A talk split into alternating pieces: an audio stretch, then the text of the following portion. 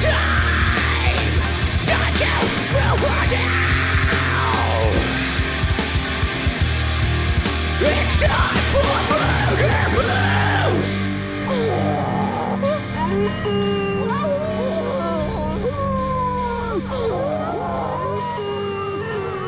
everyone, welcome to Murder Moose. I'm Rod, and with me, as always, is Jerry. What's up, dude? Dude, what's going on? I have to apologize in advance. I sound like dog shit today. I have like a really bad sinus infection, but like, You, you got dude, you got that droopy sound going on. like you sound like droopy. I do that or like uh or like Keith David from The Thing.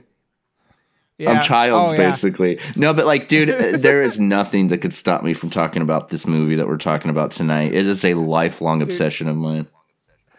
Dude, this movie, I had never heard of it before you brought it up. Never heard of it. And I'm like, this movie is weird in so many ways. it's but like it there's like this transition that that this movie feels like an 80s action movie, but also like them trying to cash in on things. And then there's like you're like kind of comparing it to things like Shocker mm-hmm. and then like and there's so much going there and it's like and Lou Diamond Phillips is just like kind of like it seems like he's not in his prime yet. You know what I'm saying? I was watching it. I text messaged you. I'm like, man, you need like you redo this movie with crazy Nicolas Cage and it'd be perfect also. But like, so there's a there's a lot. Going Yeah, on, so- yeah. and everyone's like, what fucking movie are they talking about? yeah. Yes, man. I literally never heard of it. Okay, we're not gonna we're not gonna bullshit as much as usual with Jerry's like sickness.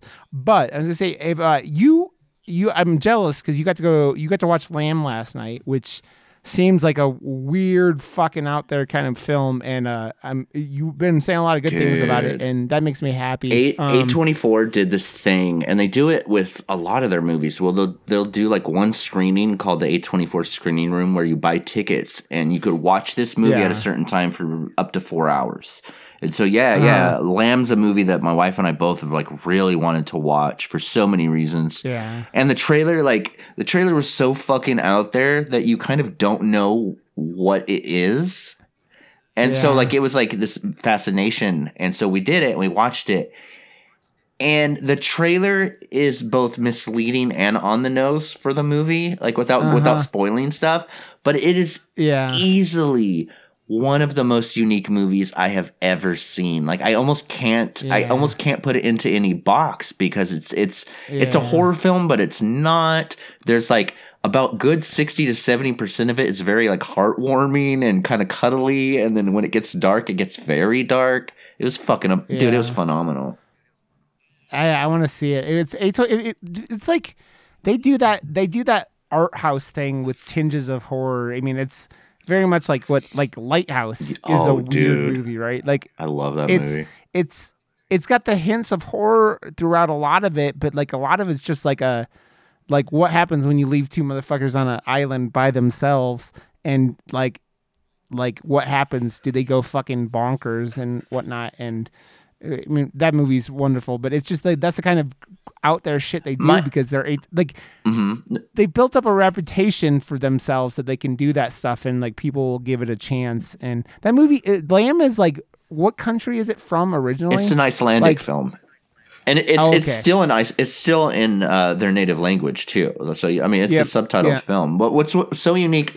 I think a good the good thing and the bad thing about a lot of A24 stuff. The good thing is they do slow burn kind of like art house horror I think perfectly. The problem is a lot of pretentiousness goes with it. yeah Like Lamb, when you when you read about Lamb, it will never call itself a horror film, just like The Witch would not call itself a horror film. Lamb is Yeah. Lamb. When I looked it up, is described as supernatural drama. It's like why don't you just Yeah. say horror? Like Yeah. like I'll never understand how that word like bastardizes whatever music it's attached or whatever movie it's attached to. Yeah. It's man, it's again it's I think there's a still a lot of like like connections to the 80s, especially horror stuff. Like which is weird because you had like in the 70s you had some like like phenomenally like, you know, important movies like the uh, the Exorcist like that like you know meant so much and then you go back to the 60s you get stuff like Psycho and Rosemary's Baby, but like they're the the sloppy stuff really started up in the 80s, right? Mm-hmm. And like so you get so like few like I don't know, man. It's it's weird, but yeah, that's it's one of those things and it's also that that that, that never ending uh discussion with with horror. I don't think it happens the other end, but horror fans and when they start considering things uh thrillers and when things are in that, you know, in between kind of space, right? Um Yeah. it's we talked about Josh and I talked about Old Boy on here and Old Boy is not really a horror movie, but it's it's just that thriller with that like really twisted, fucked up, you know, things in it, Mm-hmm. and it's it, that's I mean that's enough. Like movies can give you nightmares without being nightmares, man. Mm-hmm. Like Oh, dude, It- no, most definitely. I saw Jem and the Holograms. yeah. I've never seen that I movie. fucking love it, I dude. I, I, I'm the, I think I'm the I- only I've person seen- in the world that loved that movie that isn't 12. I, dude, it, it makes me laugh because I have a buddy who legitimately loves Cats, the Cats movie, Mm-hmm. and it takes every opportunity to tell everyone on Twitter how much he loves it. See, my thing is, I, I love drugs, so by default, I love Cats, the movie. Stupid. He's a good boy from Idaho. I think I don't know. There's man. something special yeah. about that fucking train wreck. I don't know. Yeah, it, man. I, I I understand because I, I like I've said before.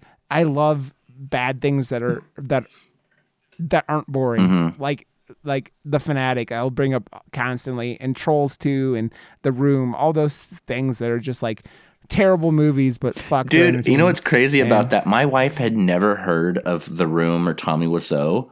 And it was a few months ago. I, I was talking about it and she was just like, wait, what? Like, she just, not, like, you know, Yeah. because, like, you know, who who openly watches that shit, basically? You know, so I, I, Yeah. I haven't showed her The Room yet, but, like, because the disaster artist is more widely accessible. So I showed Yeah, her that exactly, yeah. movie, you know, which is the making of that movie and Yeah. like it's kind of become this kind of obsession that we talk about a lot. Like we were in San Francisco uh, a couple months ago, taking my dad to a Giants game, yeah. and we were walking downtown San Francisco, and there was this massive billboard on the side of a building for the room, and I was I was Yeah. looking it up, and that's where Tommy Wiseau's like business used to be. So like it was, Yeah. dude. I, I love movies like Yeah. that, and like Yeah. the Room, Miami Connection, Samurai Cop. You know, there's so many movies Yeah. that like they're train wrecks, but the fact is that those people made a movie and they thought they were making something good. You know, The Room, Yeah. Tommy Wiseau thought he was making like a Tennessee Williams drama, and it was only after everyone laughed at him and it became like a midnight movie that he tried to act like it, it was intentional. Yeah. No, it wasn't.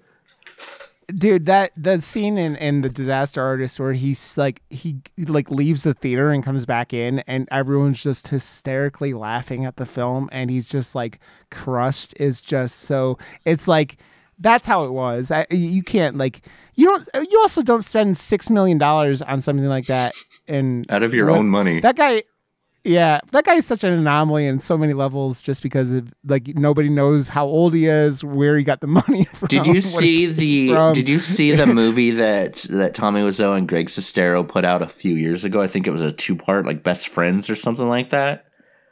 Uh-uh. Dude, th- watch the trailer when you get done with this. It is just as fucking bonkers as The Room, but with a bigger budget. yeah, dude. Yeah, that's I, uh, if a movie isn't boring, I will like I will usually give it a chance. I've talked about it before. Like uh, the the Mummy with Tom Cruise, I, I was having a lot of fun with that movie until like they just. It was bad, Mm-hmm. but I was having fun with it. But the ending of that movie is so terrible that that movie will forever be like one of those worst movies in my brain. See, I never gave it a shot. I never gave it a shot. Yeah. I should.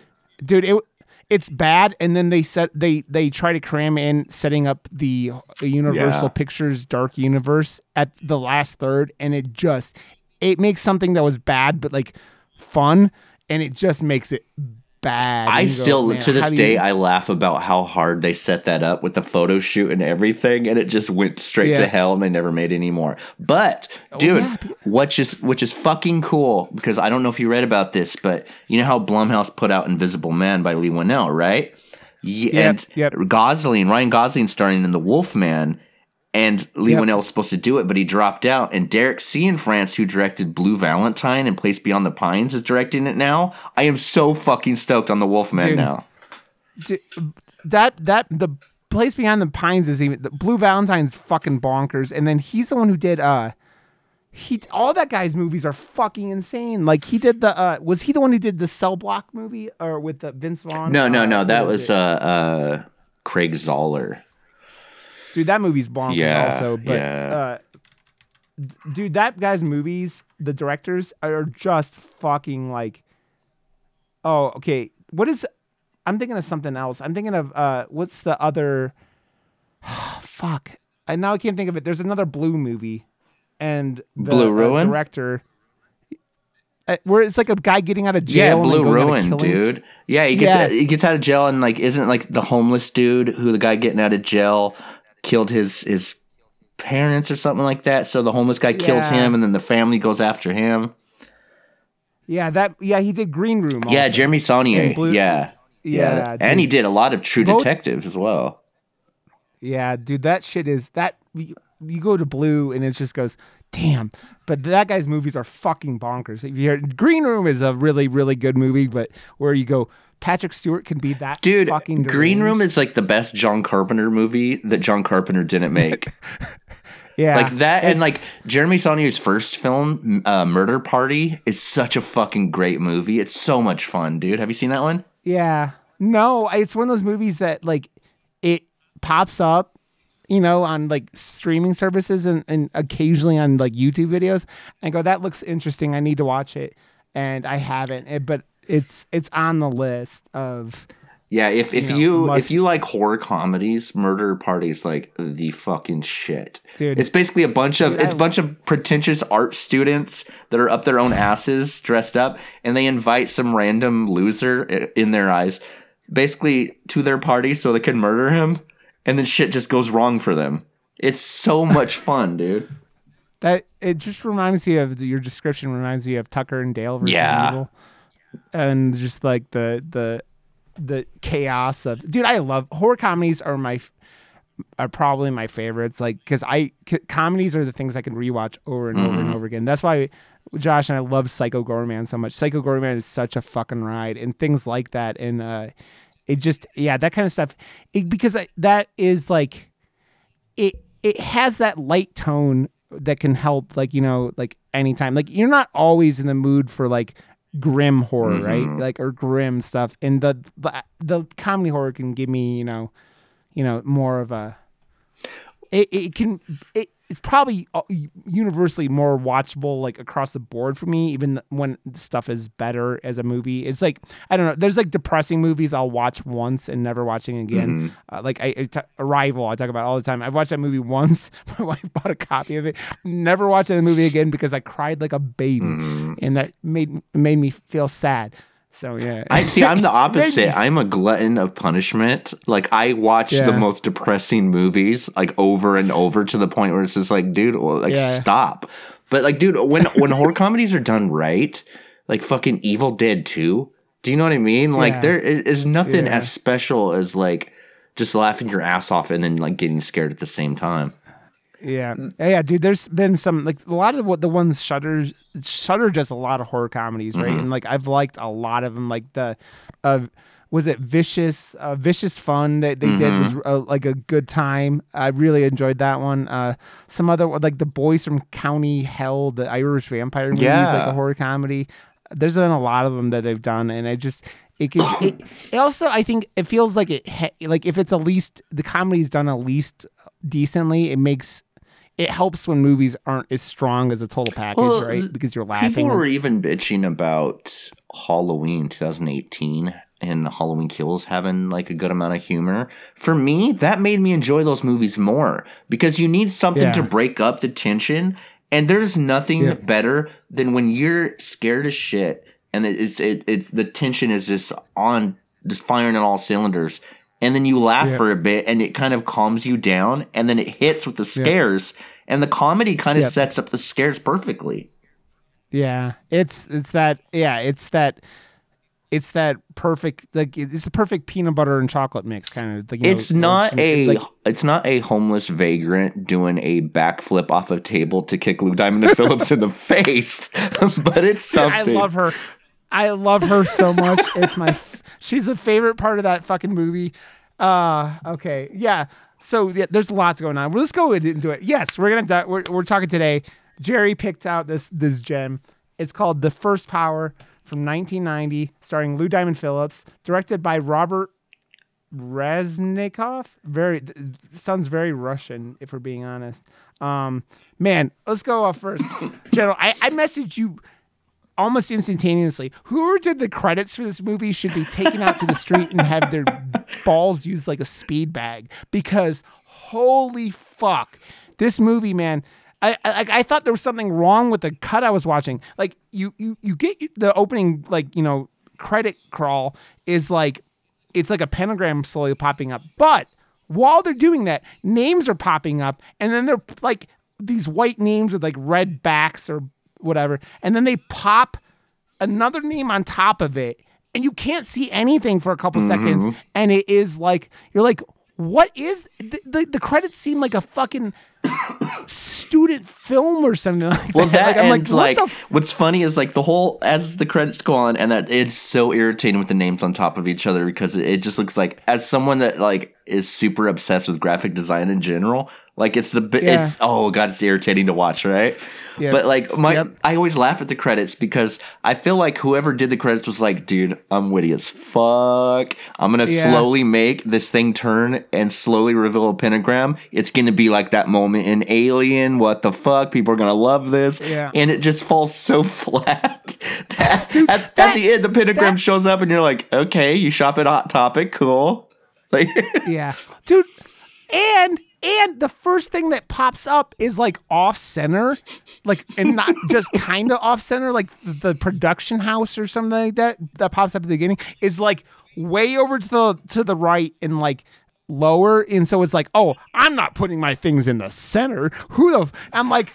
That was the first thing. I was like, "Why the fuck is this so?" yeah, yeah. But once, sorry, I'm coughing because of sickness. But once you get past the credits, dude, like, Yeah. Guess a quick background. See, like, I'm I'm sure you did something similar to this, but like growing up, uh, you know, video stores were like the, my favorite fucking thing in the entire world. Yeah. You know, like Yeah. everyone talks about like, oh, the you know, the cinematic experience. And yeah, I spent every possible second I could in theaters, but even more so, Yeah. video stores were that was my thing. I spent every single Yeah. day of my life as a kid in a video stores. Even if I wasn't renting stuff, I was there every day looking at stuff.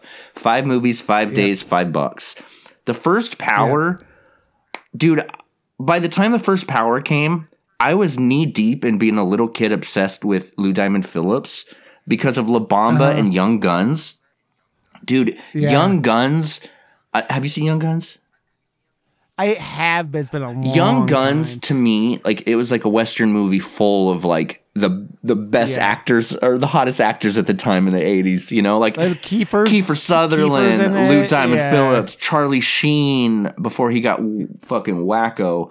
Like everybody was in Young Guns and Young Guns too. Emilio. Yeah, uh, Isn't Emilio Estevez plays? Yeah. Billy the fucking Yeah, kid. yeah. But like the first Yeah. Young Guns, and even the second one to a lesser extent, but the first Young Guns was everything I wanted in a movie growing up. So much Yeah, that my friend and I at the time in fourth grade, we wrote the sequels to Young Guns 3 through 7.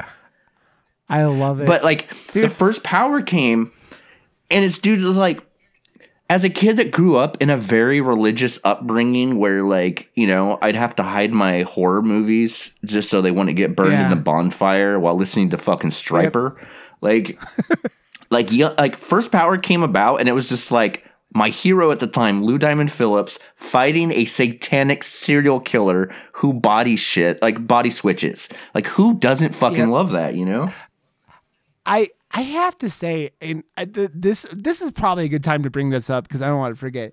The movie is called The First Power, and then you learn later on what the first power is. The first power is invincible, like Im- immortality, right? Yeah. But the power that this guy is going through most of the movie is power, the third power, the the body control thing, and then they're like, and then they have to go. They go, oh, and then then your friend, the psychic, she has the second power. It I, I feel like if they would have called it the third power, people would have thought it would be like a mathematical movie. I, I just, I, in, in no problems. Again, I had a blast with this movie. I'm just bringing up stuff. I'm like, why, why is this the way it is? And it just, it makes me laugh my balls off with like, with all that. And the next text message I sent you after I started watching this, I'm like, man, this movie, like you're like five seconds into the, the film film and you're, you get sexual harassment. Like the, the, the cops are like, yeah, the only way I'm staying upright. is- I'm like, your, your voice going out is uh, also uh, contagious because my voice is also starting to crack on me. No, he's like, the only way I'm staying up is looking at your ass. And you're like, what?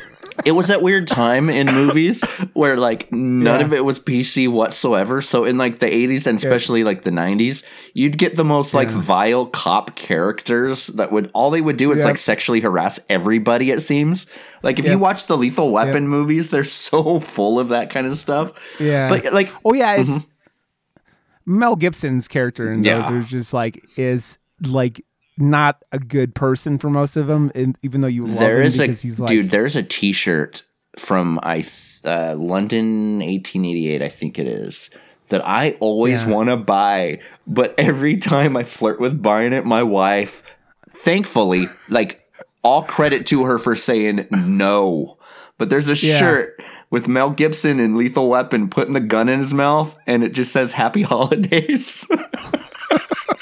Jesus Christ. no, but I like the first power, uh, fuck, man. I was nine years old when this movie came out, and my grandma dropped Yeah. me off at the theater to watch it by myself, and I walked out, dude. Thinking this was the coolest fucking thing ever because what you have, you have this weird intersection of like police procedural movie. yeah. It, it would work if it was just a straight police, like going after a serial killer movie. Like it, in a lot of ways, it feels kind of like a 1990 version of Zodiac. You know, Yeah. and that, and you have a serial killer who, I mean, they even if the producer said it wasn't this, there's they're fucking liars. Uh, uh, the main antagonist, the serial killer, is such a like, om- not homage, but such a like. uh it's it's Richard it's Richard Ramirez the entire time. That's that's a Yeah. hundred. There's no denying that they basically made Lou Yeah. Diamond Phillips as a cop going after a supernatural like Richard Ramirez character. Like as a kid, that was scary. It was exciting. It's it's fucking and it's bonkers, man. dude. I, w- in along with Lou Diamond Phillips, man, Jeff, how do you? Yeah, Jeff how you say his Kober. name? Yeah, this motherfucker does such a good creepy voice and that motherfucker's all like he's never not played a bad guy. I swear to god like i swear he's been like the creep in everything he's ever done. Like you see this motherfucker and you're like oh this this motherfucker's up to something. Like he's one of those actors that like can't ever play a good guy right? I saw an after school special kind of movie. Uh, it was from I think the late seventies or very early eighties when I was a kid that it reran, and it was Jeff Kober in a nice role. And it after being really like familiar with this stuff because of First Power, it Yeah. felt so weird seeing that dude play someone that isn't a piece of shit. Yeah. Yeah, it's like I he's one of those guys that like most people probably have maybe not most people, most movie addicts like us have seen him and stuff in like television shows, but he always plays a creep. He always like he's that quintessential like slimy 80s action guy, but like they do like they do this thing and like am I the only one watching this movie and going these motherfuckers are just winging. It, it felt like they were winging a lot of like the the lore in this universe kind of thing. Mm-hmm. Like they were like like coming up with it as they were going. Like they're like oh yeah. Oh let's give him oh yeah let's give him this dagger. Yeah the the the, the jesus dagger.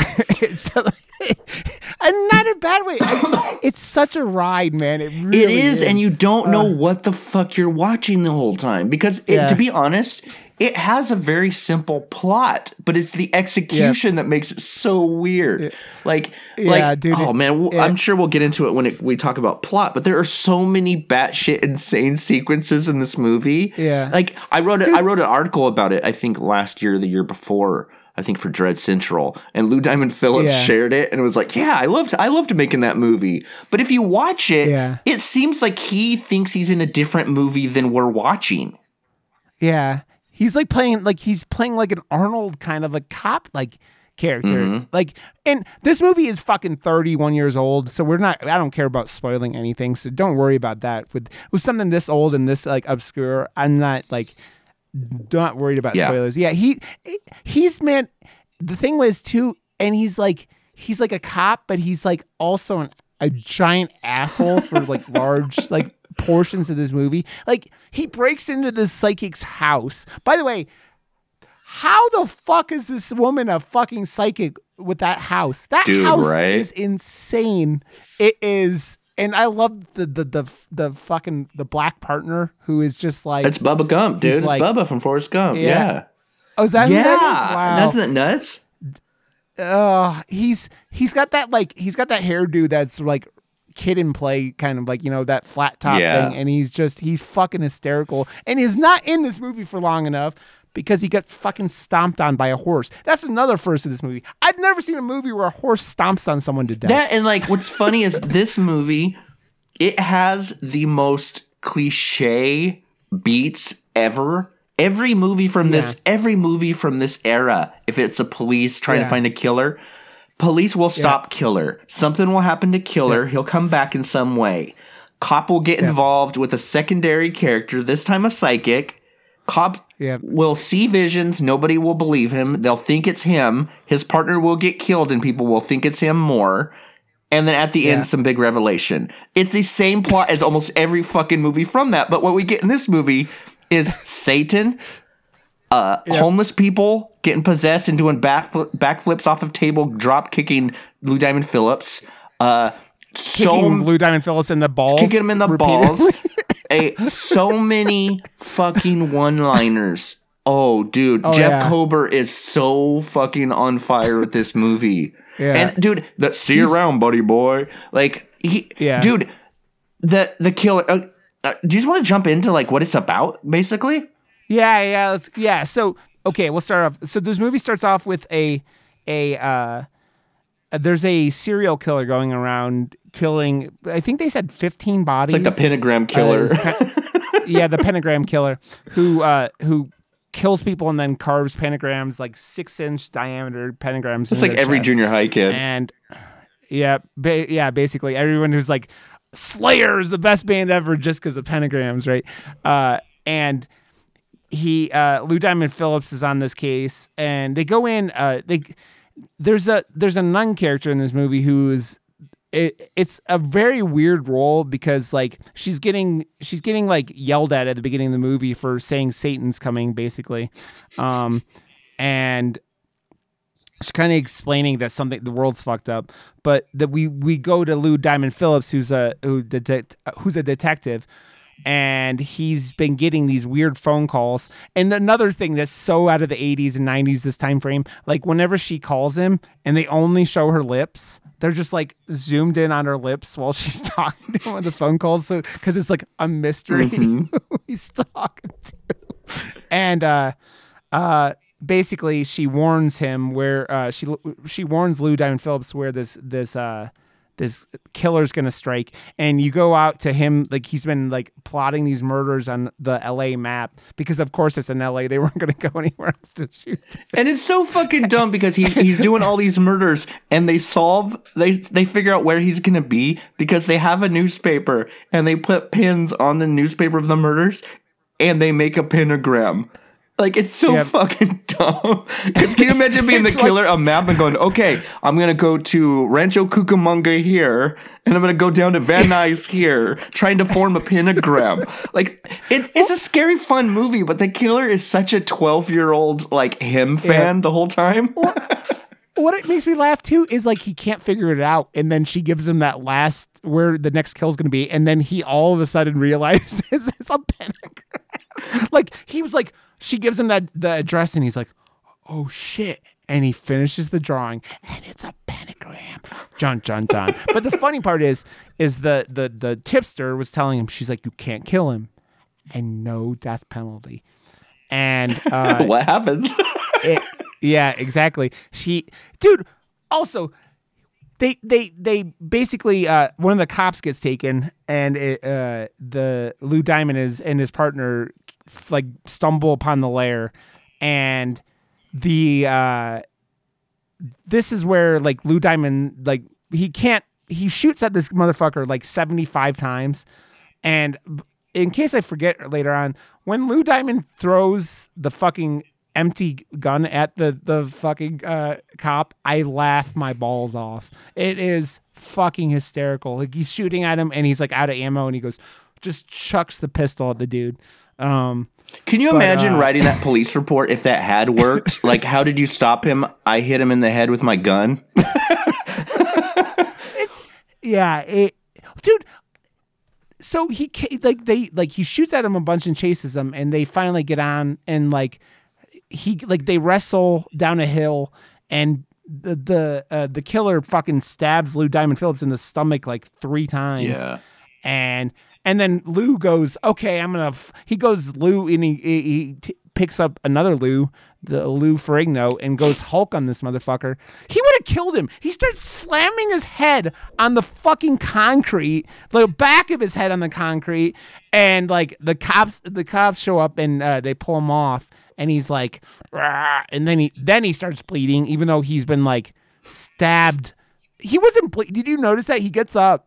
And he's like kind of bleeding, but then like all of a sudden a huge amount of blood pours out. Like, It's funny because yeah, like like you said uh, on the phone call, like the voice with all you see is like the lips and like this very like seedy Yeah. looking shot, and it's like. Dude, it's not even supposed to be that kind of shot. Why did you film it that way? Which is funny because Yeah. the dude, It- the dude that shot this movie shot Wayne's World, Blade, and a lot of other movies. But that's what he chose for that. yeah. It it's it reminds me of like the old like Skinamax like softcore mm-hmm. pornos like kind of like it's like that like very like like It's like Love Links or whatever. shot. You know, like those commercials for like 900 numbers.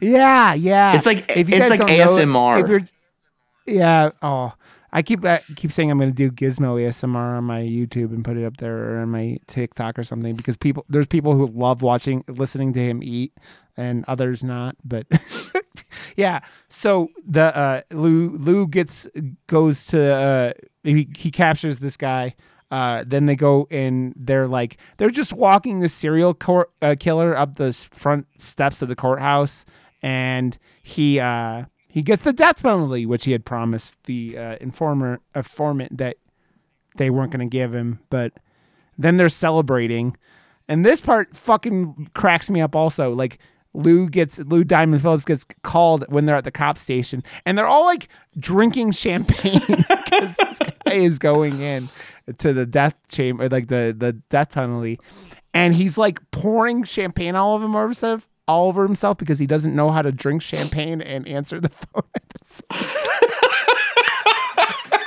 and it's so funny. Dude, I have seen this I'm like, movie at least a hundred times and I've never realized that. God, that's funny. Yeah, he's like he's like pouring he like he tries to answer the phone and he's got a cup of champagne and just Mm-hmm. pours it all over himself and he's like, Whoa! and it's the it's the it's the psychic. He's so like, arrogant me-" though. Yeah, this the psychic's Yeah. basically like, dude, you you told me you wouldn't let him die, and he's just like, his whole attitude the whole time is like, yeah, whatever, whatever, whatever. Yeah, he, he- he's like, I'm Lou Diamond Phillips. I have shine bright like Lou Diamond, yeah.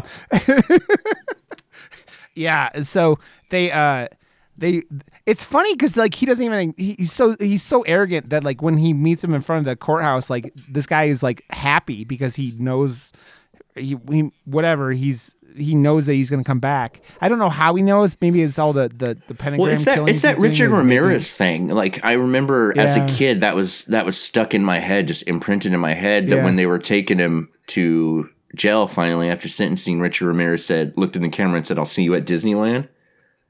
Yeah, And I remember for a kid, Dude, oh I watched- god, it's ugh. I watched that. I watched that Netflix documentary about him. I couldn't do it. I couldn't do was- it. Well, see, I'm not. I'm not from L- the LA area like you. Like, so that's way Mm-hmm. like scarier for you guys. Like, so it's never like it was never.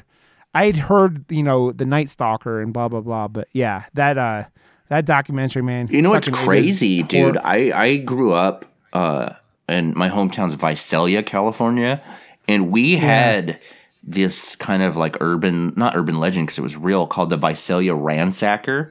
It was a dude Uh-huh. that it was before I was born, but like everyone talked about it, but you know, my whole childhood. This dude that would go into people's houses and steal stuff and leave like really scary messages on their phones and eventually started killing people. Well, he left. He eventually left our city and went up to the Bay Area and became the original Uh-huh. Night Stalker, the Golden State Killer. Uh-huh. You know, the one that just basically got solved last year, the Golden State Killer. That he originated. Was a cop? Yeah, he originated. Uh, the yeah, the Golden State Killer, Patton Oswalt's wife that passed away is the one that broke the case. I think last year. Yeah. and like yeah, Yeah. that dude originally started in my hometown as the Visalia ransacker. Like it's terrifying. but like, dude, Uh, yeah. what's it's that arrogance that uh, Lou Diamond Phillips. His character's name's Russell, uh, and so they call him Russ. I, I think, uh, which Lou Diamond Phillips has a Russell. You know what I mean? But like, Yeah. he's so arrogant the whole movie that like anyone that's trying to help him, and he, and you know the psychic that he eventually comes into contact with, she tries to help him the whole time, and he's kind of a piece of shit to her. dude he does this motherfucker like in a modern cop movie would have been taken off like they he keeps doing stupid shit and they just fuck they like they bust his balls a little bit but they don't like ever like they're like hey you kidnapped this lady after breaking into her house. Guess what?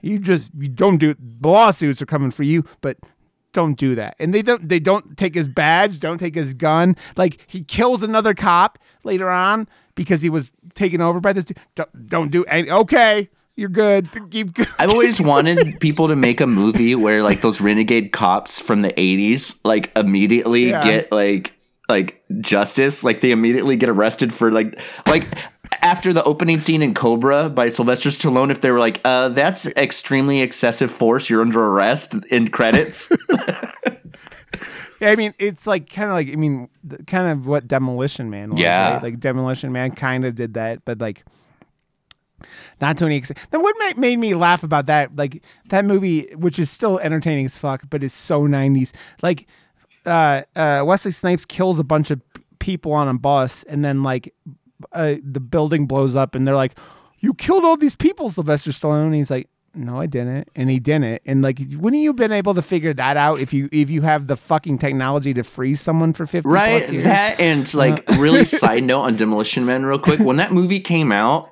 I was in junior high and Taco Bell had a Yeah. promotion because in the original cut of the movie every restaurant was Taco Bell in the future and Yeah. in the recent in the a- recent releases I don't know if they if the licensing went out but now it, I think it's Pizza Hut in everyone it's weird I haven't seen I haven't seen those. Cuts Oh, they're awful. Like the only one. But when Yeah. I was a in a t- when I was in uh, junior high, Demolition Man came out, and there's a promotion that if you bought a burrito supreme, they'd give you a Demolition Man poster.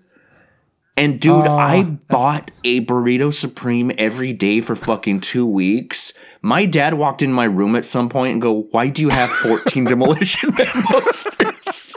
I didn't even think the movie was that great. I just thought it would be like a really good long Kong gag for my dad. oh, I love it so much. Like what? It, it's like those. uh you know, like those alleys and shit where they have like, you know, like someone obviously got paid to like hang posters Mm-hmm. up for like a c- concert or something, and there's like 17 copies Mm-hmm. of it like like stapled next to each other. Yeah. I love it. Uh man. Okay, so yeah, so this guy goes in uh, the the the pentagram killer and gets ex- gas executed. They uh, give him the gas chamber.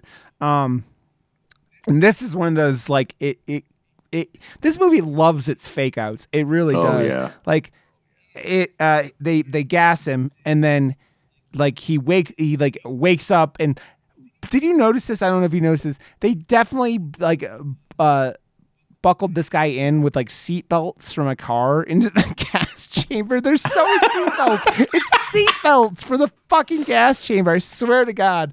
Uh uh and uh he comes out and like busts through the window like barehanded. This mother is like fucking the Hulk. And Lou Diamond Phillips shoots him like 87 times and he doesn't stop him. And he goes, Oh no. And then it wakes up. It was a fake dream. So he just got executed. Yo, there there are so many, like you said, fake outs. Like there's so many dreams in this movie where it leads you. I mean, even at the end, it's left to like a fake out that you don't know if it's going to come true. Like this whole movie. Yeah. This whole movie is like it. I feel like the the dude that wrote it, which is also the same dude that directed it, I feel like he wanted to make about five different movies in his career, Yeah. and he didn't think he would be able to make it, all of them, so he made all of them into one movie. That's what this movie feels like. It's it skips Yeah. genres so much, but it, like it's such a blast though. Like I think people listening to this, if they didn't weren't familiar with the movie, they would almost think that we're talking trash, but we're not. Like the absurdity of it is so much fun. Yeah, it's fun, man. It, there are so many bonker shots in this movie. Like the the the when he when he goes into the church and the priest jumps over him and they basically like they put the camera on the ground facing up and like put the the uh the actor on wires and so it looks like he jumps like 30 feet in it's it remind it gave me such like face off vibes when uh Nicolas Cage was dressed up as the priest in the beginning of the movie. It kind of like the crazy guy and a priest. is- oh my god! Do you know they're making face off face off too? By the way, Yeah, Which Adam Wingard, still- right? yeah. Dude, like What? I I don't know. See, I know that the, that he wants to do a sequel instead of a remake, which is interesting. But how would a sequel work? Like I'm I'm Yeah, curious. You know, I want to see Yeah. if they could get Max Bemis from Say Anything to be in this one too. Because Yeah. you know that he's he's one of the choir kids singing in the first one, right? Oh, is he? No, I didn't know that, dude. That's hysterical. But uh, I love I love face off. oh, That's dude, me too, note. man. Yeah. Uh, so so uh, yeah, but basically, uh, after after this guy gets executed, they uh, Lou Diamond Phillips wakes up and he's like all like like he's all pissed off at his cat for some reason. I don't know. he wakes up and he walks into this like uh one of these side rooms he has over by his door. He has such a bachelor pad, man. This is like the the most bachelor pad bachelor pad I've ever seen. Um and he he walks into this like side room by his front door and it's like covered in blood like pentagram looking stuff like and his door someone starts knocking on his door and uh it's these two cops. He's like you gotta get a forensic team. I got a bloodbath in here. And he walks in and there's nothing there. And it's like they're like what is wrong with this motherfucker? Like this guy has had like by the end of this movie is like has had done and said enough things that you're like he should have been like committed to a fucking asylum. Well, I mean, like after the movie's over, there's no way that Russ Yeah. had a career. Do you know what I mean? I've always Yeah. wondered that. Yeah, Even as like a kid, I always wondered like these batshit insane supernatural movies. When they're done, the cops probably Yeah. arrested him for all the murders that the Satanic Killer probably did. You know, Yep. like it. Yep. He's probably in a psychiatric hospital at this point. Well, I mean, it, he ends up like at the very end, just like stabbing a, a nun to death, and it's like, like, why'd you do that? Uh, She was possessed by Satan. She was possessed by yeah, the the the first power, which is funny because yeah like they they eventually reveal that there's three powers i guess and that this movie Yeah. that jesus all jesus had all three powers so it's like this good Yep. versus evil and like oh my god Uh, the the way how she says it though is amazing because she doesn't say Jesus. She's like, the weapon is the only person who's ever had all three powers, and then she hands him the crucifix with Jesus out. then you pull off the end, and it's a fucking dude it is the most melodramatic like satanic police procedural with homeless people doing karate ever Uh, made Yeah.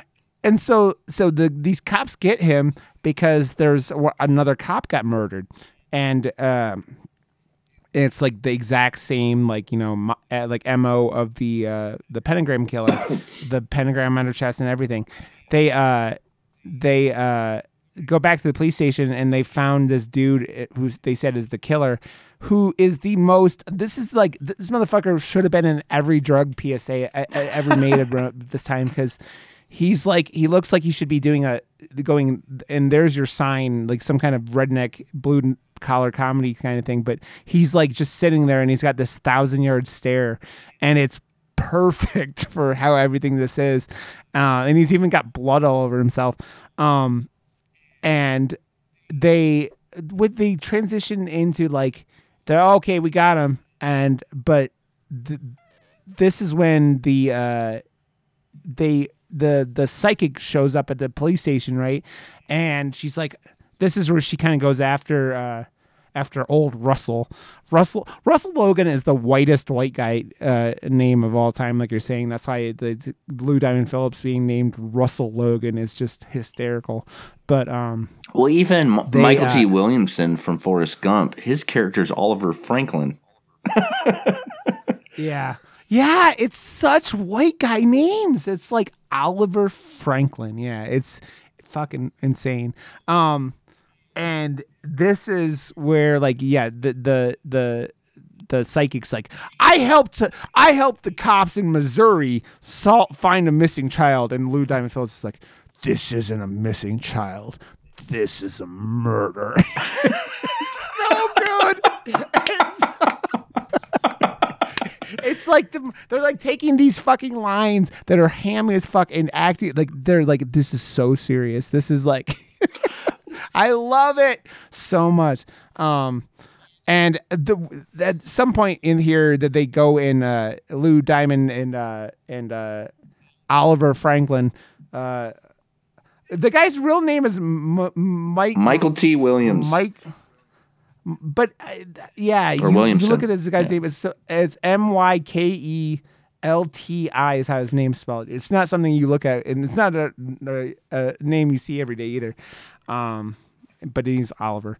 Uh, yeah, they go and break into the the psychic's house, and this is where Lou Diamond's like seeing more, having more hallucinations. Um, like her her voice machine's going, and like he hears uh the the pentagram killer on it with an address. Um, and then the psychic comes home, and she's got this is like the kind of house that would shoot like pornos in at this time. Like it's like got this like like big glass windows overlooking the hill, and you just see the whole city of L.A. And this is this is in a fucking multi million dollar house in 1990, let alone now. Um, Jesus Christ, I don't know how she makes that much money, but the fucking place is gorgeous. Dude, she Um, being a psychic, she probably is like the like mafia bookies, like you know. That's probably why she has a bomb ass like mansion little place. Yeah. Well, she's because they make it so like she's really like like kind of does know the future, which is weird. Like so like maybe she's like gambling or something. like Right. you know, she's like, yeah, I got it all on the the New York Giants to win by three. She went to the shit like future and got like the the almanac. Yes. I love it. I love it so much. Ugh. So yeah, so then this is so Lou Diamond Phillips now has his uh his Russell Logan has broken into this woman's house and he jokes that his uh, Oliver's like, "Hey, uh we we should really have a warrant." And he's like, "We'll say we had a psychic hunch." And I'm like, "Oh my god." and they like they don't find anything. They just hear the voicemail stuff. Now Lou Diamond decides to kidnap this woman no arresting her or whatever, just takes her with him. They go to this spot that he heard on the, the radio. And this is one of the most insane scenes I've ever seen in a movie where a guy driving a horse, uh, a horse and buggy, uh, runs over his partner, R.I.P. Detective Oliver Franklin, and stomps him a bunch of times, and then continues to go off on his horse and Lou Diamond Phillips with a girl he kidnapped goes after him in a car and almost gets killed like 18 times. Goes chases they, they stop where this horse is, chases this guy up to the roof. The motherfucker just like jumps off like 10 stories and it's just like hee hee hee and wanders Dude, off like waves that at uh, shot to this day blows me away when they jump off the roof Yeah. because it looks so effortless. They just jump off and they just Yeah. run. They hit the ground running. Yep. Yep. And- it reminds me like I like Mm-hmm. I was like talking about Ichi the Killer, watching Ichi the Killer recently, where the very end where the the main character dies, like it kind of reminded me of that shot because it's like that's kind of like what it. I don't know. That's what it reminded me of. I don't know. That and really quickly, the scene where his partner gets stomped down, the way the music plays into like the tension is so good. And what's Yeah. crazy is this mo- like movie was scored by Stewart Copeland, the drummer for the fucking Police. Like how nuts is that? I know he's done a lot of movies, but it's just such an interesting thing that like he would score the first Power of all movies.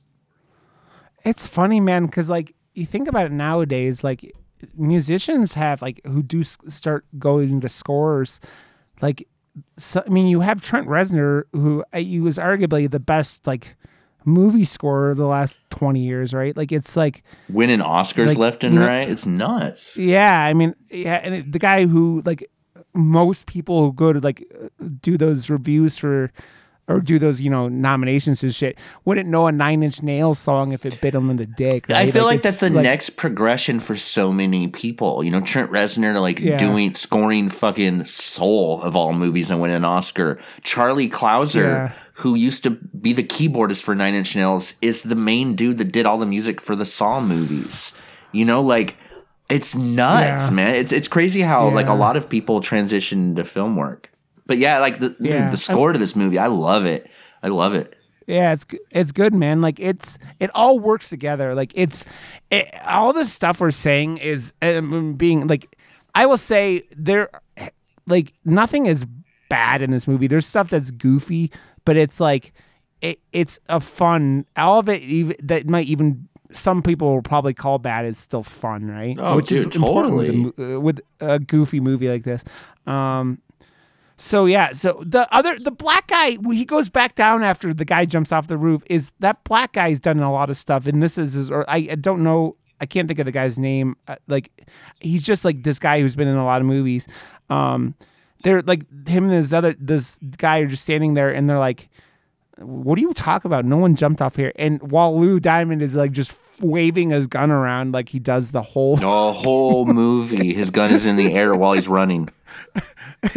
Like there are so many bullets. safe. There's so many bullets that probably fell from the sky that he shot into the sky that Yeah. fell and probably killed a kid who Yeah, didn't have any of the three powers. yeah, I mean, he shoots the gun up in the air at one point during this, right? Yeah. Like he, like when, uh at some point he does. I think I don't know, man. This movie's bonkers. That and like, it dude, twice. uh, did you catch Bill Moseley, Yes, the bartender? Bill Moseley Yeah. was, yeah, he was the bartender. he's like, he's like, I'm not. I'm like, that's Bill Moseley because I'm like, he's he's. This is after like this is after Texas 2 Mm-hmm. and like he'd done some other stuff. I mean, he wasn't.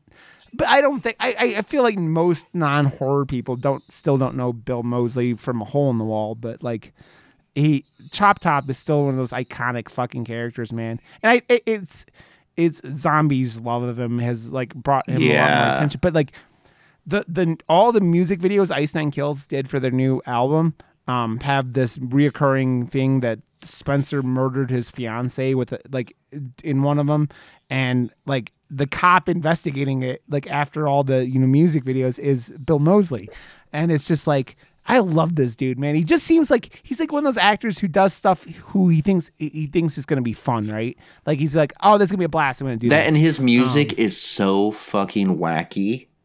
Like it, it's Yeah. like carnival music. He doesn't even pretend to want to know how to sing.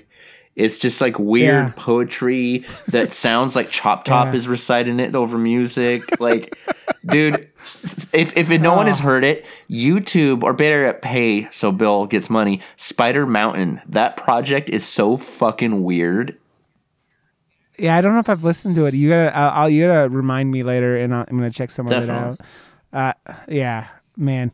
So, uh, uh, this is like, like when uh, Lou Diamond Phillips comes back down, like all the cops are there, and like they're like, yeah, we're gonna sue you. Like the the.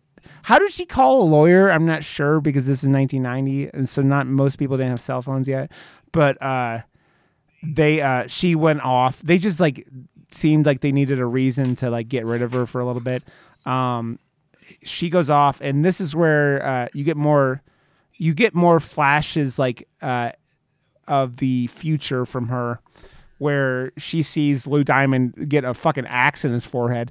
This movie man is also like for it they don't spend a lot on like gore and like like you know it's just like it's all practical and mostly not even that in depth of practical right? Like there's like you mostly it seems like they just rubbed pentagrams and, and some like blood on on dead people. Yeah, right? pretty much. you know, it's Also, like really Yeah. quickly, I, I can't remember if, if we said that for any uh, listeners.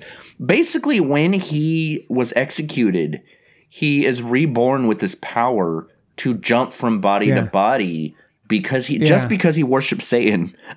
That's it. Yeah, they they don't. Yeah, they don't explain any of it. Like that's why I was saying with the mythos, it very feels like they threw in some lines in a couple places, like to like kind of justify what was happening, and it's not like I feel like you go like this movie comparatively is it's very much like the sh- shockers that are like uh, the the closest comparison because that came out a couple years before this, right? I think it came out the Um, year before. the- yeah, yeah, or falling down is the the newer version. Fallen, right? um or fallen yeah, Yeah. i that movie will always be time Yeah. is on my side because they that fucking trailer is Dude, like, I was such a- hated that movie when it was initially released. Not because it was a bad Yeah. movie, but just because like I was so pissed because I was like, uh, you know, well, why didn't we just get a first power two? Why didn't we just get the first power Yeah. two? Like that's basically what this is. I mean, yeah, it's the, all those. It's funny, man. There's like seven plots, right? And like, so like a uh, uh, tie or a body jumping serial killer is. I I just think that like the uh the Wes Craven went. He went more bonkers with it. He went with more whole, camp. like, you know, this movie, Yeah. the the best way I could describe this movie, it is an episode of Law and Order. If there was a satanic body switching serial killer in it, that's what it feels Yeah. like. It feels like Law and Order Yeah. with Satan in it. Okay. Speaking of, and we have to talk about the we're about to be at the best scene in the whole movie.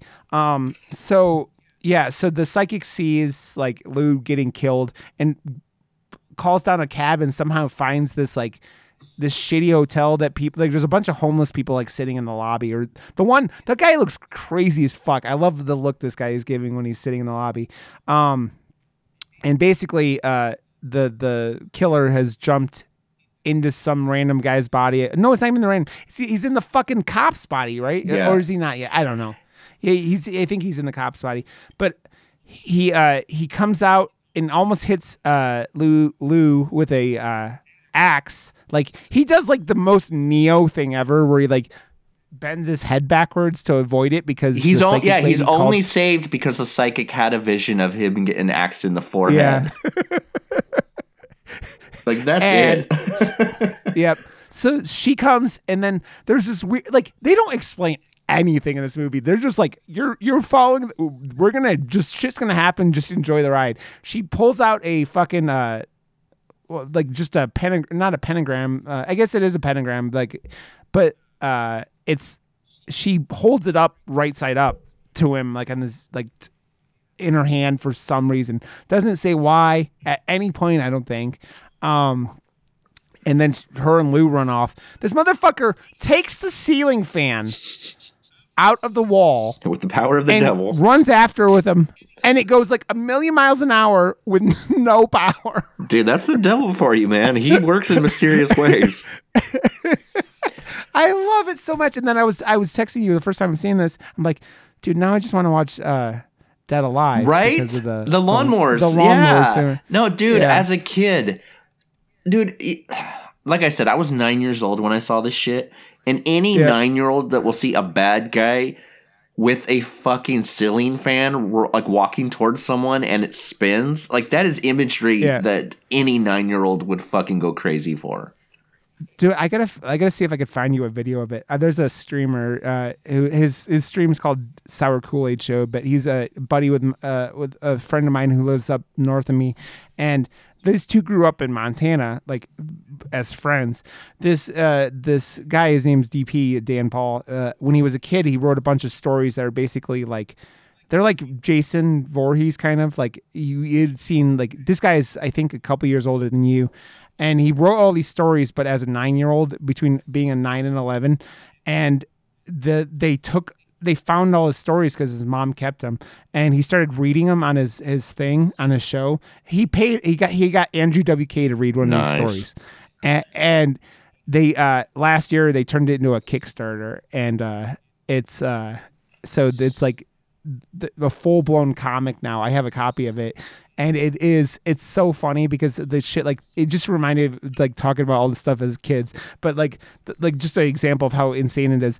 The he didn't know how to spell chief of police, so he spelled chef of police. so the chief of police has a Chef chef, hat? hat. in the comic. it's so funny. is It's just great. the insanity. Yeah, I got I got to sh- uh, find uh, uh, one of these videos to show you. Um, but yeah, so uh, the just goes after him with a fan. And what my favorite part about that is they go th- they go go into the last hallway in the like and this is like a halfway house or like a motel by the hour or something like where homeless people are hanging out. And they fucking break into this homeless dude's room, shove him against the fucking door, and then fucking go. Also, another th- there's another trend with this movie. Every time they get into a fight and all three of them are there, like Lou and the psychic both like one will go over the edge, hang off for a little bit, and then the other one goes over the edge and hangs. Off. And it happens like two or three times.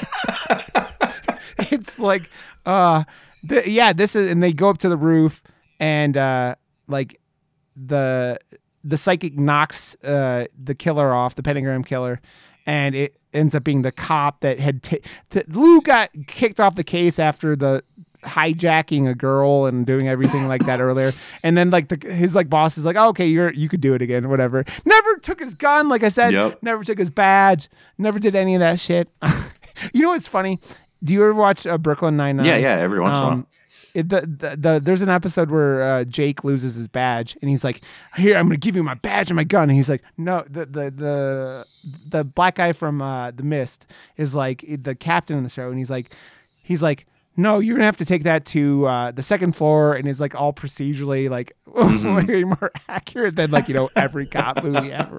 It just makes me laugh because that he's my favorite character in the show. Yeah. um, yeah. Um, and so they are this is where they go i forget they at some point now they go like the psychic has heard of this this nun that we saw at the beginning of the movie and she really doesn't say much right she's just like that can't talk about whatever is basically all she says uh uh, Then she might say the first That and it gets really weird after that because almost immediately Yeah. after that they visit the serial killer's childhood home yes. and the the psychic kind of uh, by touching the serial killer's childhood things suddenly like the child version of the serial killer talks through her and it's really creepy Yeah. and kind of unsettling and makes you feel dirty because th- the Yeah. psychic is trying to talk like a little boy going like make him stop mommy and all this stuff and it's just like this is Yeah. fucking gross like can we like skip this scene Well, and and it's in this fucking bedroom that is like psychotic. It's like the most like like like overly you know kid kid room that you'll Yeah. ever see, right?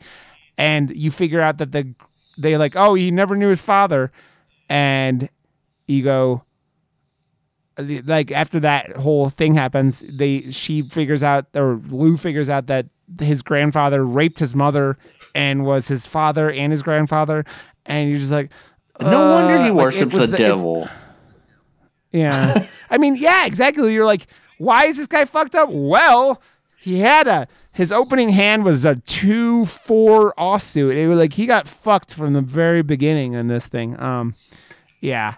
Uh, it, the, the the there's other things in here that are just bonkers enough. Like the the they go to at one point Lou goes to the to the church, and the, this is where I talk about the the priest jumps over him, and, like- and it looks like he jumps twenty feet over him, and then he's like jumping through fucking stained glass windows feet first, like a fucking baller. Um,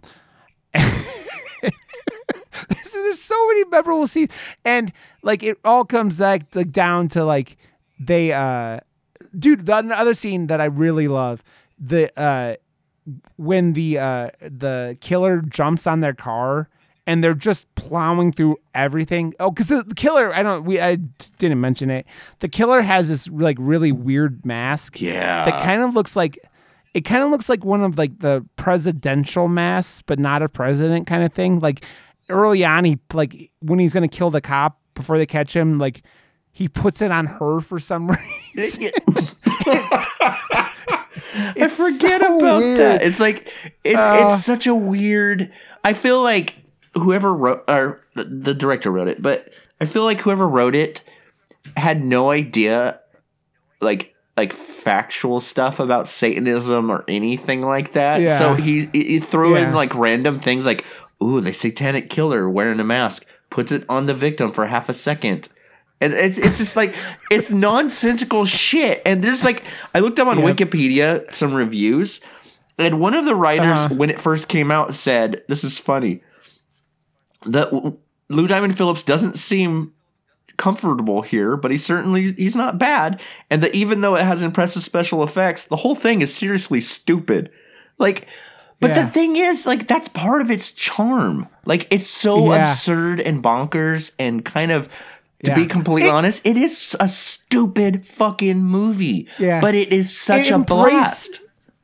It embraces it, which is like the thing where you're like we could sit here and laugh about this, but you're not it, you're not hating it because it's not like it like I talked about the the mummy. Like the first two thirds of that movie is stupid, but it's like embracing the stupidity and doing it. Like this movie is completely like it doesn't like the mythos literally feels like they're just writing it as Oh, like dude, as they're going totally. along, eh, which is and it's such a Yeah, good which- example of its time. Like this, Yeah. like in the Oh, late it- '80s. I mean, you'd get the most bonkers late '80s, early '90s. You get the most bonkers police movies. You know those, Yeah. the whole Relentless series. That like you know the first one was theatrical, the second, third, and whatever is straight to video. Like the first Power Yeah. went to theaters. But it feels like a movie that you would see on the horror shelves at like a Yeah. video store and be like, well, that looks interesting. It has that straight to video kind of horror action vibe that made movies from that era so much fun. The cover is terrible. Like the cover of the like where's the zoomed in face of the killer with like outlined blue Lou Diamond Phillips. Dude. And it goes, Satan Satan has created the perfect killer, one who cannot be stopped. Be warned, right? Dude, I used to have that fucking poster as a kid. no, what's funny is on the on the DVD and the Blu-ray. I don't know about the DVD, but the Blu-ray. There's an interview with Lou Diamond Phillips, like a recent one, and he said that Yeah. at that point of his career, if I remember correctly, it, it could be from another interview, but he said at this point of his career, he was kind of up his own ass, and he was so pissed off that the killer's big face took up most of the poster that he insisted that he was on the poster. So that's why the, there's an alternate poster where all it is it's a, there's a different poster for a different DVD and another poster they use. It's just Lou Diamond Phillips against a wall holding a gun up. Yeah, I think I saw that with the brick wall. Yeah. Yeah. Yeah, it's yeah, I see it. It's just the it's him, just the first power with one of the victims in the pentagrams.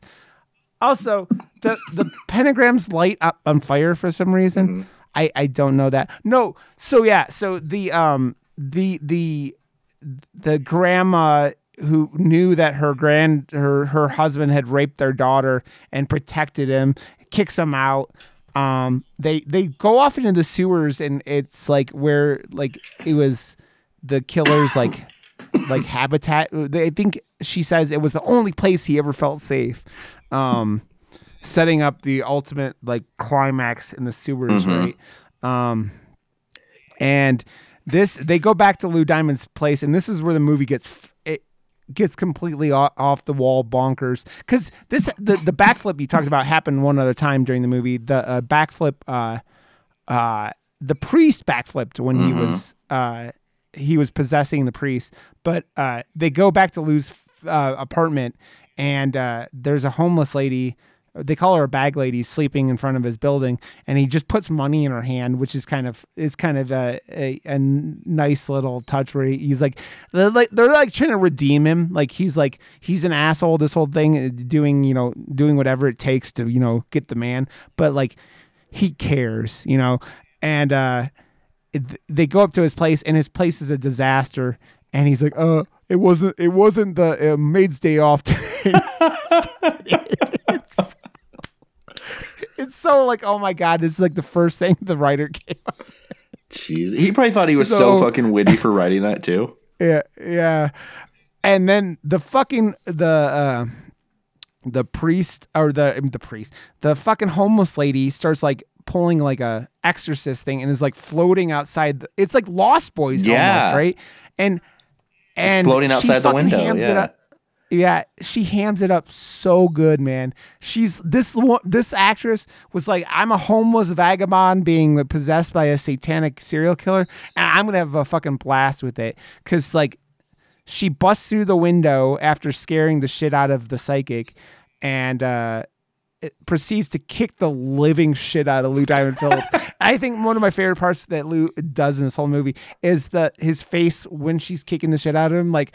I'm getting my ass kicked by a crackhead kind of look. When she kicks him in the balls, there's a look on his face that oh my god, like you could almost feel like they really did kick. you Yeah. know?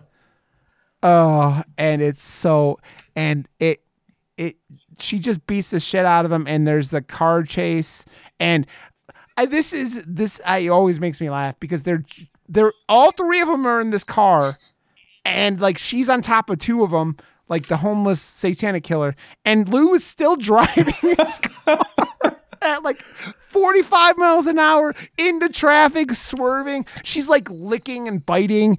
And it's like, oh my God, it's so hokey. But this woman is having so much fun doing it.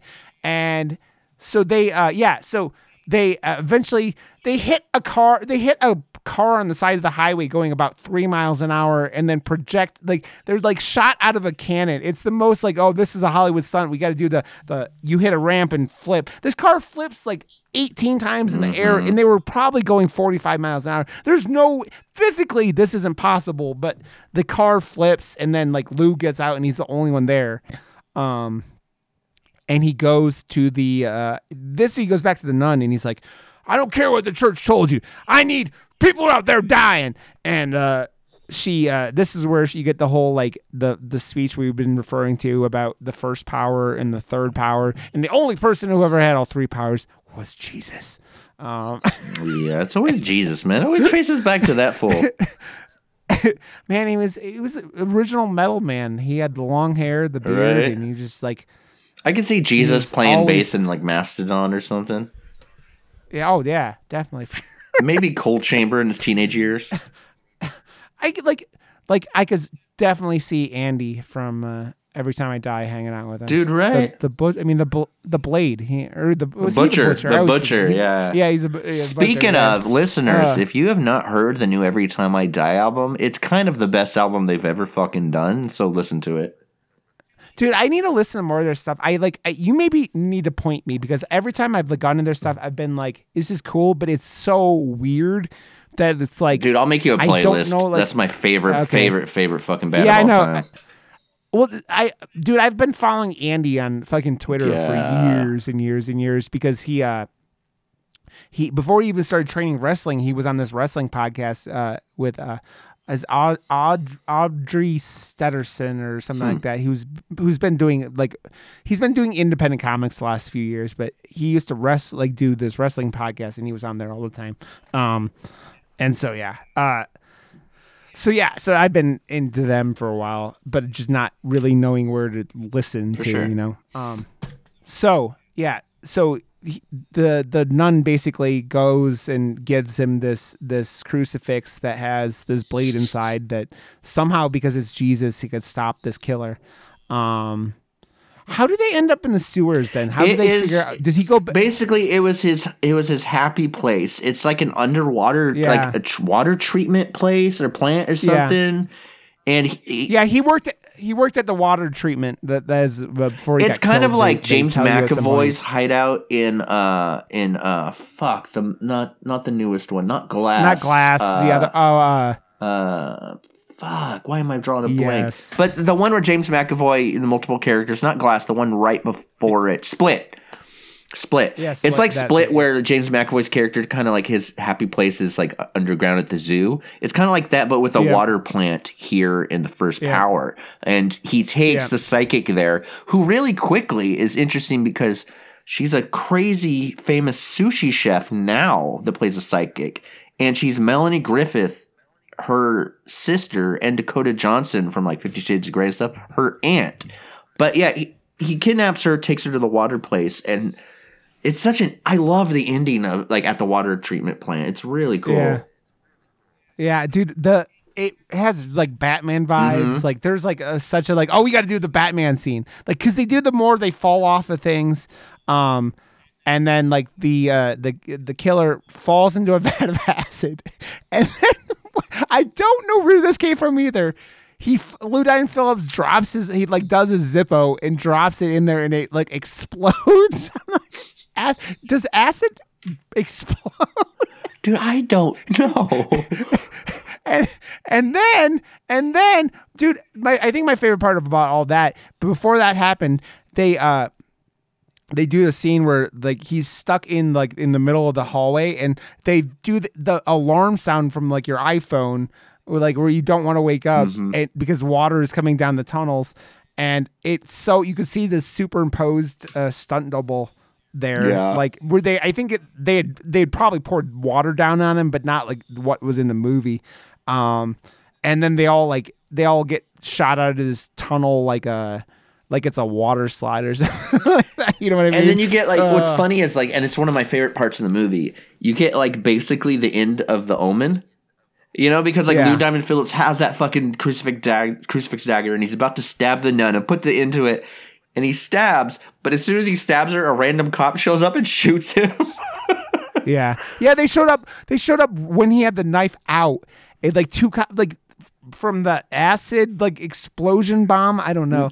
And they're like, "Don't do it!" And he stabs her. And then like the it kind of reminds me of like you know when uh kind of like you're killing vampires but PG thirteen Yeah. kind of like you know there's no blood like they're just like probably what they're gonna have to do when Marvel makes a Blade movie here um coming up um but yeah, and then this is where you you referred to it later. Like they shoot him a couple times, and then the last scene is uh, the psychic sitting over Lou Diamond Phillips' uh, like body in a hospital, where he's like in a coma or something, and you hear the "Catch you later, uh, buddy boy" or whatever. What's the line? Is it? Uh, Yeah, it's is something it, Catch like you later, that. buddy boy. Yeah, and so you don't know if like it's a dream or if like he's somehow transferred into Lou Diamond Phillips there at the end, which it doesn't seem like he should have been able to because of the the, the light with the D- Jesus dagger, but who fucking knows? I feel like Who they either knows? wanted to leave it open for a sequel, which never got made, or they just Yeah. wanted that last like little zinger, kind of like a Friday the Thirteenth or a Carrie moment, where you know there's a little Yeah. little like little stinger right at the end. Yeah, and that very much what it feels like because it's uh that's the type of thing where you're like, oh yeah, this will set up for the sequel, and you're just like, no, no, what's crazy is like this movie. This movie doubled its budget. It did okay. Like you know, it made money, but like I feel like the reviews for the movie were so brutal. Like none of the Yeah. But then again, like if you really think about it, when has horror ever gotten good reviews unless it's the kind of movies that insist on not calling themselves horror? You know what I mean? Like Silence of the Lambs or movies like that, the media darling horror Yeah. films. Those are the ones that get great reviews. I think I mean like dude, it's like been the last five years where that kind of stuff has been more and A twenty four has been a lot of that, like with The Witch and and and uh and then Jordan Peele. Jordan Peele obviously has a lot of I think of uh of like saying that and it, it makes me laugh because I I I, I always look at uh the the critic uh audience, you know, differences in movies. And I think uh I think uh uh, what do you call them? God, I'm having a brain fart from. Uh, wow, my brain is just gone from Hush. Mike Flanagan Yeah, yeah. was tweeting. I think it was Mike to- Flanagan was tweeting about the uh, Halloween Kills because of the the difference between the critics and the and the Mm-hmm. Number the one movie in was like- America, making so much money, but the critics despise it. But I, it's funny because I, it, I, it made me laugh because Josh and I talked about the stylist, and the stylist was one of the weird biggest gaps I've ever seen, and it was the other way around. Mm-hmm. The critics were like in the '90s, and the the audiences were in the 30s. Crazy. I love that one. because. Yeah, it's I dude. I always go. What would happen if you made Michael from The Office a serial killer? Yeah. Mm-hmm. Oh, that's the stylist. That's what. It That's great. yeah so it, it just it's it's been these last couple years like where these like I, I think jordan peele's like the the the first one you point at because of the social issues he's also pointing out in his films um that like i think critics have been less I mean, less like like okay, we give this one credit. I mean, like you your love of Hereditary and what Hereditary means as a movie, that was up there too. Like that that movie means so much for like what uh, horror is an art, but that it's it, it's the films that that uh, gets that dreaded elevated horror label that are the ones that yeah. the critics tend to love you know and yeah. and it's that label and i wrote an article for blumhouse back when i wrote for blumhouse.com regularly uh, in 2000 yeah. i think 15 or 2016 i wrote an article about this this kind of movement that was going on or i was asking the question is this something real or is this just another label called death wave and i wrote a kind of two article kind of question about like the first article was talking to a whole bunch of directors and, and actors about this term death wave, which is kind of like elevated horror. Is this a really a thing yeah. or is this bullshit? The second article, yeah. it was supposed to be one big article asking people like, is this just another term that's kind of dangerous for horror? What is this? The problem is my editors at blumhouse.com split them into two pieces. So the first one seemed pro and the second one seemed against. After oh. the first oh. one came out, I was the most hated motherfucker on the internet for a week because they thought I was trying to push yeah. elevated horror. Like to the point yeah. where Ti West said he shared my article and said this this guy's the, this stuff like this is the reason I don't want to make horror anymore. Elijah Wood talked shit like for a solid week about like 5 or 6 years ago people hated my guts. And dude, I get it. Yeah. I get it because horror is able to tell great stories without this yeah. kind of like snooty nose in the air elevated horror thing. And I yeah. feel like yeah. movies like Halloween Kills or movies like The First Power or movies that are just horror films especially not so much Halloween Kills but The First Power. It's a movie that's just supposed to be fun. It's just supposed to be yeah. entertaining. I think a lot of critics don't get that that that means something to people, you know? Yeah. Dude, in in after all we've talked uh, over the last couple months, dude, you are the least like pretentious person in the world with that kind of shit. And it's like you you have liked plenty of movies. You know that there's a general census aren't fucking good. Oh, right. I mean, this movie, like you talk about it, like, and I had a blast with it too. And it's one of the reasons I love talking with you so much. It's like because you just in, sit there and just enjoy the ride, like, it, and man, this is the kind of stuff. As long as it, like I say, if as long as it's not boring, I could have fun with almost anything, and that's it's. This is the kind of stuff where I'm just like, man, this is a blast, and it, I don't care if the critics didn't like it, and it doesn't always make sense. And there are even like there are even times in this movie where we're like, this movie kind of seems like they thought about putting it out on direct like a TV movie. Doesn't it feel that way? lack of yeah blood, yeah, the lack of blood was a lot like in special effects and stuff like that. It's like the most blood you get is when like, he sees that uh, guest room in his house and it's like splattered with blood. You know, like you said yeah. earlier, and then they the cops show up and it's like all clean again. That's the most blood in the entire yeah. movie. Yeah, it's rated R, and I'm just like the dude. The the most R-rated thing in the in this whole movie is when at the beginning when they're doing the stakeout and the cop's sitting there with a blow up doll as his like girlfriend in the car. like what Why? And then the best part about it is the fucking nipple of the fucking blow up doll is just hanging out. Yep. Like it's like, why? What has this man done to that doll? this guy, this guy is definitely fucking this blow up doll when he's on stick out. Especially because like, oh my god, oh, oh, this movie is a blast, man. And this movie is, uh, you can stream it places, uh, for like I watched it on YouTube. I'm not gonna. I mean, I, this movie's on YouTube. So like, if you have never heard this movie and you had a, a blast talking to us, uh, listening to us talk about it, it's worth a watch for sure, man. And this is the type of movie like I. uh I watched it the other day after work, and then I was working today, and I'm like, I don't have anything. I'm fuck it, and I just put the movie on because I was like, just refresh a bunch of stuff because, like you said earlier, it's not it's funny, man. Like I often watch movies more than once when they're they're simpler plots mm-hmm. because there's less points to like you know think about and talk about. You're so you're more like focused on like events happening in the film than like the plot of the movie, right? Dude, when I was a kid, the first there was a few movies that I would watch regularly just for that reason that you just talked about. Yeah. The first Power, uh, Flatliners was a big one. There were a lot yeah. of movies like that that they almost became background noise in a good way. Like I yeah. loved the movies. Yeah. They weren't incredibly difficult to follow. I mean, to be honest, I don't think First Power would ever be incredibly hard to follow because I don't even think the directors knew how to follow the movie. The director did. Like it's such a batshit insane movie, but that's part. Like I said earlier, that's part of its charm. It's such a fucking. Yeah. It's such a blast, dude. Yeah, it really is, man. It's it's a fun movie that's just like that was trying to do so many things. Like you talked about it. This this movie was obviously influenced by like the Arnold and and Sylvester Sylvester Stallone, Bruce like, kind of, Willis, yeah. macho, yeah, the the macho guys of the like late eight, the eighties in, into early nineties. Because it, it- this movie is a it came out in 90 but it feels like an 80s Mm-hmm. movie right uh, the, even we were talking about it like this movie has uh uh Tracy Griffith, who plays Tess Seaton, the the the the psychic, a complete redhead. Like where all the redheads were getting all the work in the '80s because of like Molly Ring Ringwald, right? Mm-hmm. And you hear stories later on about like Sarah Sarah Jessica Parker not wanting to dye her hair for what was it Footloose or whatever she was in that they wanted her to dye her hair red like because she I guess she had been in Annie and was like fuck you guys I'm not dyeing my hair red again because of that. That's fine. um and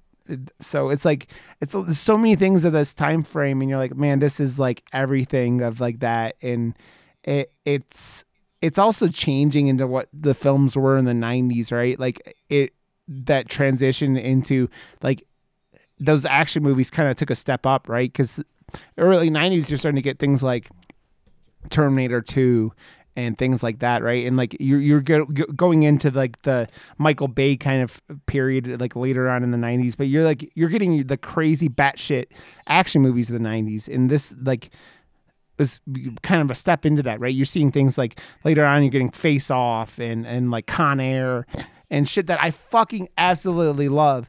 But like, it's that bonkers, over the top '80s, '90s action movies that were obviously inspired by like you know that kind of stuff, mm-hmm. right? Um, oh, definitely. so this movie is, dude. This movie was. I knew it was gonna be fun once you you suggested it, but man, I had a blast with it, and it's like, and when you can when you can laugh at a movie and like laugh at it being ridiculous and and it not ruin the experience for you, that means you this movie is a good time, which is important. Yeah, hell yeah, man, for sure. Okay, so we'll get out of here. We we've gone almost an hour and a half, even when we, we were going to try to stop at an hour. Um, but so, uh, do we do we, we go talk about uh Dead Alive next week? Because I'm down. Yeah, uh, hundred percent. yeah, yeah, Dead Alive, man. Let's do Dead Alive. That fucking scene. And we haven't done any foreign films since you started doing stuff with us. So like, would definitely uh dive in and uh. Then I want to go some bonkers. We gotta find some bonkers. Uh, I mean, I, not that Dead Alive's not bonkers, but Yeah, we'll figure something out. Dead out. Alive, aka Brain Dead. Is Brain Brain Dead? Brain What's Dead, the yeah. other, Yeah. title of this? Yeah. So, which is Peter Jackson's like, my opinion, it, one of my it's my favorite. Yeah, Peter me too. Jackson Me too. Easily, with, easily. with with the Frighteners is up there, but Frighteners doesn't hold up as well, man, because those those CG things aren't as good. Right. But you know, the funny thing about the Frighteners, I don't know if you know this. Watch the documentary on the. I bought my wife the uh, Blu-ray of the Frighteners uh, for Christmas last year, and uh, she'd never seen it. And one of the things on there is because of them buying all the computers to do the CG in this and in the Frighteners, they uh, it was he was like, I have all these computers, I don't know what to do with them, and so I he directly went into Lord of the Rings because of the Frighteners and having the, all these computers to do all these special effects in the Frighteners, which is funny because I still remember seeing the Frighteners as, in the, like as a as like a twelve year old. Yeah, or 13 yeah, year old me too. So yeah. Okay, so Dead Alive next week.